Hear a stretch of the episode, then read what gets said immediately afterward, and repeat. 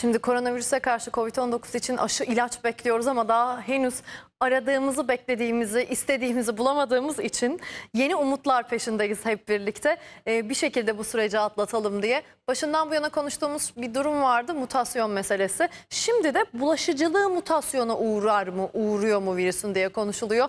E, bilimsel anlamda yeni gelişmeler var mı? Nedir durum? Gelin biraz da bunu konuşalım. Üsküdar Üniversitesi öğretim üyesi doçent doktor Kaan Yılancıoğlu bizimle birlikte. Kaan Bey merhaba, hoş geldiniz yayınımıza. Merhaba, hoş bulduk. Hocam aşı, ilaç bekliyoruz. Bu konuları çok konuşmuştuk sizinle de. Hani daha bu konuda beklediğimize, hayalimize ulaşamadık. E, umudumuz henüz gerçekleşmediği için tabii başka bir umudun peşinden gidiyoruz. Virüsün e, mutasyona uğraması meselesini de sizinle çok konuşmuştuk. Şimdi olay geldi. Virüsün bulaşıcılığı acaba mutasyona uğrar mı sorusuna. Bu konuyla ilişkin, bu konuya ilişkin yeni gelişmeler var mı? Bilimsel çalışmalar var mı? Bu konuda umutlanalım mı hocam? Evet, e, yeni gelişmeler var. E, Şimdi biliyorsunuz bilim de böyle adım adım yaklaşıyor tabii duruma ve sonuca. E, Süreç de çok dinamik olduğu için maalesef böyle bir anda hani o istediğimiz sonucu bir anda alamıyoruz. Şimdi yeni çalışmalar yapılıyor. Mutasyon hızı ayda iki mutasyon gibi düşünülebilecek şekilde bir mutasyon hızı olduğu tahmin Ne demek ediliyor ayda iki virüsün. mutasyon hızı hocam? Bizim Yani bir anlayabileceğimiz ay, şekilde. Bir ay, bir ay şöyle söyleyeyim. Bir ay geçti diyelim. Bulaşıyor şu anda biliyorsunuz insandan insana. E, bir ay sonra e, virüsün e, iki farklı mutant e, versiyonu ortaya çıkıyor Hı. diyebilirsiniz. Ama çok küçük değişiklikler tabii bunlar. Hani e, 30 bin tane e, bazı 30 bin tane onun genomunun DNA'sının üzerinde Evet. 30 bin tane harf var. O harflerden bir iki tanesi değişiyor gibi düşünebilirsiniz. Böyle bir hızla e, değişiyor. E, yani çok hızlı değil. Bu aslında sevindirici hem aşı çalışmaları için hem de e, influenza ile bu grip virüsüyle karşılaştırdığınız zaman veyahut da HIV ile e, gibi e, hepatit C gibi virüslerle kıyaslanırsa e, hızı e, düşük. Bu çok sevindirici bir şey. Hatta e, iyi haber olarak belki şimdi artık antikor oluştuğunu da biliyoruz. Evet. E, yani bağışık olacağız hastalığı geçirdikten sonra. Bu da net. Bu da aşı için çok önemliydi. Çünkü aşı olduğunuz zaman bağışık olabilecek misiniz? Şimdi artık yeni çalışmalar gösteriyor ki evet bağışıklık söz konusu olacak. E, onun dışında e, virüsün mutasyonu klinik olarak yani bulaşıklık olarak yani Evet. bulaşma hızı olarak değişiklik yaratabilir mi sorusu Hı hı. değişiklik yaratabilir. E, bu bir e, seçenek, bu bir olasılık. Ama şu ana kadar yapılmış yeni çalışmalar da dahil, şu ana kadar yapılmış çalışmalarda daha e, bulaşı ile ilgili e, Hı. tam olarak e, o noktada değiliz ama yakınız. Yani çok yakın. E, be- belki bundan e, bir, bir ay içerisinde buna benzer çalışmalar da e, yapılıp bitecektir. E, biz kendimiz de artı bir mesela bir çalışmada biz kendi grubumuzda yürütüyoruz. Daha mı iyi o gidiyor virüs, daha mı kötüye gidiyor?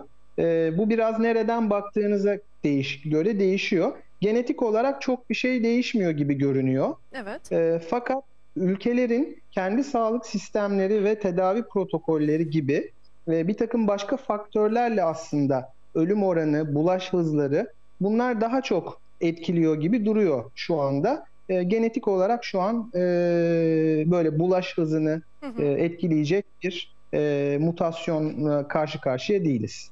Peki hocam şunu da sorayım şimdi e, işte bulaşıcılığının mutasyonu veya normalde de sizinle konuşmuştuk virüsün mutasyona uğramasından bahsettiğimizde neden mutasyona uğrama gibi bir e, durum ihtiyaç ortaya çıkıyor? Yani var olduğu koşullara bir uyum sağlama çabası mıdır? Hem bunu size sorayım hem de bir yandan da aşı çalışmaları yapılıyor diyoruz. E bu vir- virüs mutasyona uğrarsa bambaşka bir hale dönüşürse e bu hadi aşı bulundu diyelim üzerinde çalışılan o virüs üzerinde. E mutasyona uğradıktan sonra yani işe yarar mı? Ya yaramazsa ne olacak o zaman?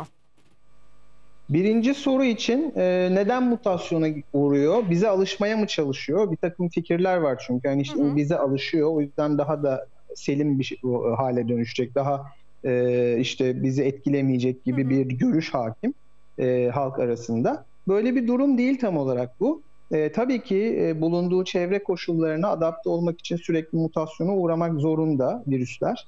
E, ama bu e, virüsün yapısı ile ilgili yani kendi e, tamir mekanizmaları e, bölündüğü zaman e, belirli bir hızda e, o gen üzerinde, genleri üzerinde belirli mutasyonlar oluşuyor bölündüğünde. Hı Ee, evet. Bunu düzeltebiliyor oluyor mesela memeli olan bizler bunu düzeltebiliyoruz. Ee, tamir mekanizmalarımız ama virüste tamir mekanizması olmadığı için bunu düzeltemiyor. Düzeltemediği için de o mutasyon o şekilde kalıyor. Yani her 10 bin bölünmede bir tanesinde bir mutasyon geçiriyor. Her 10 bin bölünmenin birinde bir mutasyonla karşılaşıyoruz. E tabii e, 10 binden çok daha fazla bölünme bir insanın içerisinde bile e, milyonlarca e, kez bölünebilen bir e, tür- organizmadan, mikroorganizmadan bahsediyoruz. E, bu milyonlarca kez bölünmesi, milyonlarca kez farklı bir virüs türünün, mutantının ortaya çıkmasına yol açıyor. Sadece bir insan içinde. Evet. E, dolayısıyla bunlardan bazıları daha iyi e, adapte oluyor. E, insanın organi insan vücuduna ve immün sisteminden kaçması için daha iyi e, bir adaptasyon geliştiriyor. O virüs türü o insanda devam ediyor, kalıyor Hı hı. ve seçiliyor. Ve daha sonra dominant hale geldiğinde çünkü daha kuvvetli olan, seçilmiş olan olduğu için daha dominant olduğunda bunu başkasına bulaştırmış oluyor o insan ve bu sefer yeni bir çevresel koşul o insan e, yeni bulaşan yeni bir çevre, yeni bir e, immün sistem bu sefer mutasyon geçirerek e, o immün sisteme göre bu sefer değişmeye başlıyor. Anladım. Yani sürekli immün sistemi çok daha kuvvetli olan insanlara bulaştığını düşünür düşünseniz hı. virüsün hı. bir noktadan sonra çok daha kuvvetli olacak seçile seçile.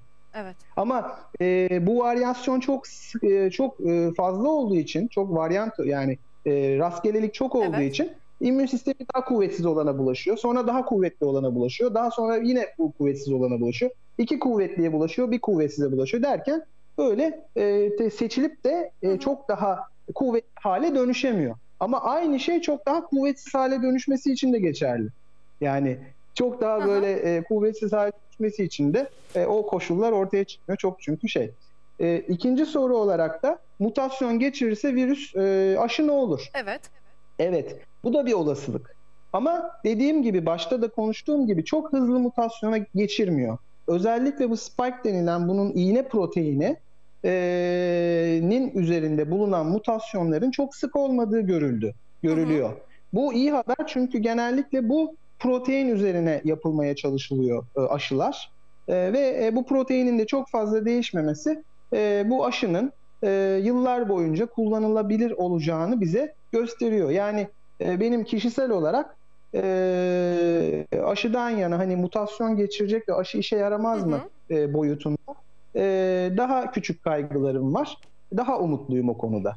Hocam şimdi Donald Trump'ın bir açıklaması var. Onu da size sormak istiyorum. Şöyle diyor. Bilmeyen izleyicilerimiz için ben söyleyeyim. İlacın adını vermeyeceğim bu arada. Onun da bilgisini izleyicilerimize de vereyim. Aman sonra bir sıkıntı yaşamayalım. Sıtma tedavisi için kullanılan bir ilacın ismini söylüyor. Diyor ki sıtma tedavisi için kullanılan ben bir ilacı kullanıyorum. Ama bakın diyor hayattayım. Şimdi şunu da söyleyeyim. Testi de pozitif çıkmamış. Testi de ne- negatif. E niye kullanıyorsun denildiğinde koronaya karşı korunmak için yani koronayı koronayı önlüyor bu yüzden kullanıyorum diyor. Yani bununla ilgili bir çalışma var mı gerçekten? Bu ilaç e, bu kadar zamandır konuşuyoruz. E, kullanılabilir mi yani Donald Trump'ın yaptığı kendi kafasına göre bir şey midir yoksa bilimsel bir veri vardı bilim insanları evet öncesinde kullanın bu sizin yakalanmanızı engeller gibi bir sonuca ulaştılar mı? Şimdi e, Trump kendi başına klinik bir çalışma başlatmış. E, tebrik etmek gerekiyor e, bir kere öncelikle. Klinik çalışmadır deyip saygı duy- duyalım demek tabii insan içinden geçiyor ama e, tabii tek kişilik böyle e, bir çalışma tabii olmaz. E, öncelikle bilimsel olarak böyle bir şey yok. Yani virüsü için profilaktik denilen çeşitli ilaçlar, bu sıtma ilacı için özellikle şöyle bir şey söz konusu. Afrika'nın belirli bölgelerine giderken bir doz Hı hı. e, veyahut da onun tam olduğunu bilmiyorum. Enfeksiyon hastalıkları uzmanı değilim fakat enfeksiyon hastalıkları uzmanları daha iyi tabii ki bilecektir bunu. E, belirli bir dozlama yapılıp öncesinden bir koruma sağlaması için, o profilaksi için kullanılan bir ilaç aslında bu. Evet. Ama sıtma için. Yani sıtma için böyle bir şey evet yapılıyor Afrika'ya giderken falan belirli bir- o, o Hı hı. bölge- riskli bölgelere giderken. Ama şu anda koronavirüs için gösterilmiş böyle bir etkisi söz konusu değil. Daha bahsedilen ilacın tam olarak çalışıp çalışmadığına dair bile çalışmalar Hı hı. devam ediyor. Bırakın hani profilaksisini e, önceden içeyim, korunayım e, şeyini geçin. Daha t- tam olarak çok iyi çalışıp çalışmadığına dair bile elimizde öyle çok kuvvetli e, veriler, e, bilimsel veriler oluşmuş değil. E peki bu ilacın Bu yan etkisi önemli. yok mu? Yani böyle Hem keyfe keder kullanınca. çok fazla var. Şimdi şöyle bu ilacın yüksek dozu e, denediler biliyorsunuz. Çin'de e, bu yüksek dozun e, bir e, şeye neden olduğunu, kal- kal- kalpte bir e, sıkıntı, kardiyak bir e, anomaliye neden olduğu görüldüğü için bunun yüksek dozunu değil düşük dozunu kullanmaya e, şey yaptılar. Yani e, bunun e, ciddi e, şey yan etkileri de var. Özellikle kardiyak yan etkileri var. Kalp e, yan etkileri var. Evet. E, ritmi bozan bir takım etkileri var.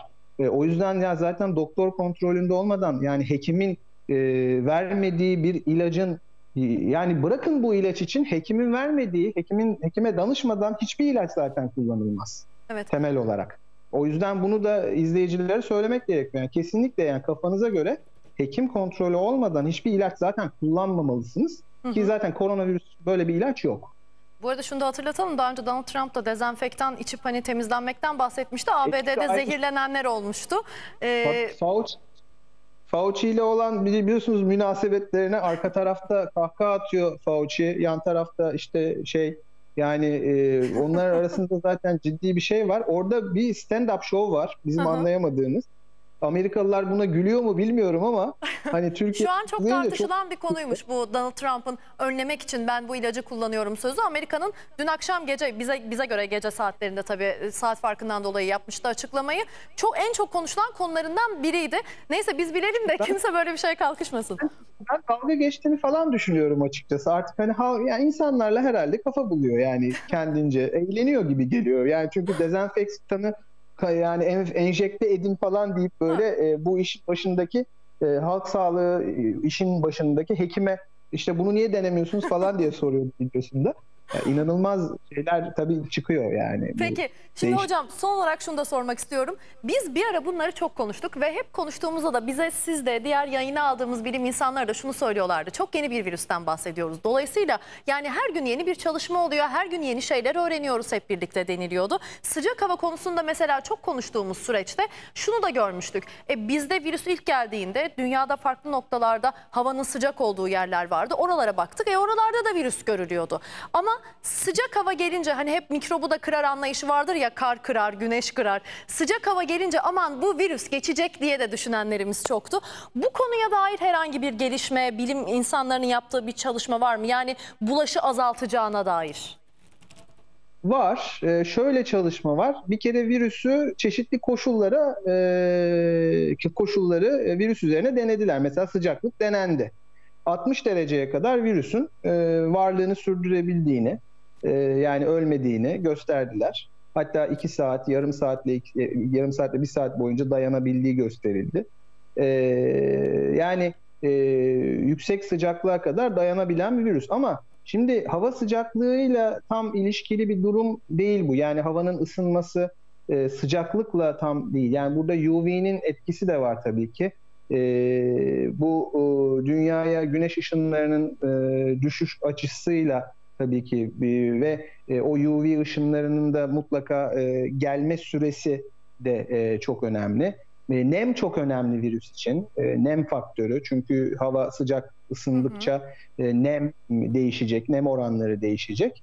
E, yani nem, UV ve sıcaklık üç faktör var burada. Bir de tabii ki bilmediğimiz faktörler var. Bu faktörlerin başında da sizin savunma sisteminizin yazla, ilkbaharla nasıl değiştiği de geliyor. Biliyorsunuz hepimiz e, yazla birlikte, ilkbaharla birlikte bir bahar alerjisi oluyoruz. Evet. Mesela bu neyi gösteriyor aslında? Polenler tabii ki etkili. Ee, bizi e, birazcık buna şey yapıyor. Yani polenlerin e, Hı hı, akışı hı e, şimdi bizi birazcık bu konuya e, işte alerji olmamızı sağlıyor belki ama yine de bu baharla birlikte bir sirkadyan dediğimiz bir takım böyle etkiler de söz konusu. Yani e, hani uyuyup uyanırsınız belirli e, gün gece farkı gibi Evet. mevsim farkları da var vücudumuzda ve bu e, immün sistemimizi, savunma sistemimizi mutlaka etkiliyor. Yani e, bir noktada. Dolayısıyla çok fazla faktör var. O yüzden bu virüsün mevsimselliğinden daha çok bahsettik. Yani mevsimsel olabilir mi? Ee, ki şu anda sanki böyle mevsimsel özellik gösterecekmiş gibi sanki görünüyor. Ama hatta bugünlerde bu vaka sayılarının azalması, e, biraz daha az e, vakaların yani daha doğrusu hala vaka sayısı var, hala pandemi devam ediyor. Bunun Evet. rehavetine kapılmamamız gerekiyor. Çünkü sıcaklık ve iklim koşulları bu virüsü bitirmeyecek. Bundan eminiz. Hı hı. E, fakat e, biraz işte az miktar azalmasını e, buna bağlayan çalışmalar var. Bir tane çalışma var mesela bir derece havanın bir derece ısısının sı- sıcaklığının artması e, yüzde üç civarında e, virüs bulaşma hızını azalttığı ile alakalı bir çalışma var şu anda.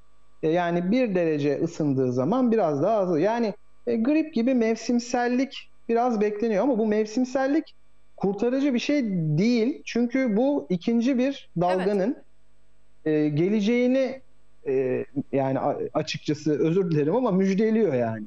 Sonuçta e, Ekim gibi, Eylül, Ekim gibi grip mevsimi, grip sezonu açıldığı zaman bu virüsün de e, hava sıcaklıklarının düşmesi, mevsimin değişmesiyle birlikte tekrar bir ikinci dalga yapabileceğiyle ilgili bir olasılığı güçlendiriyor.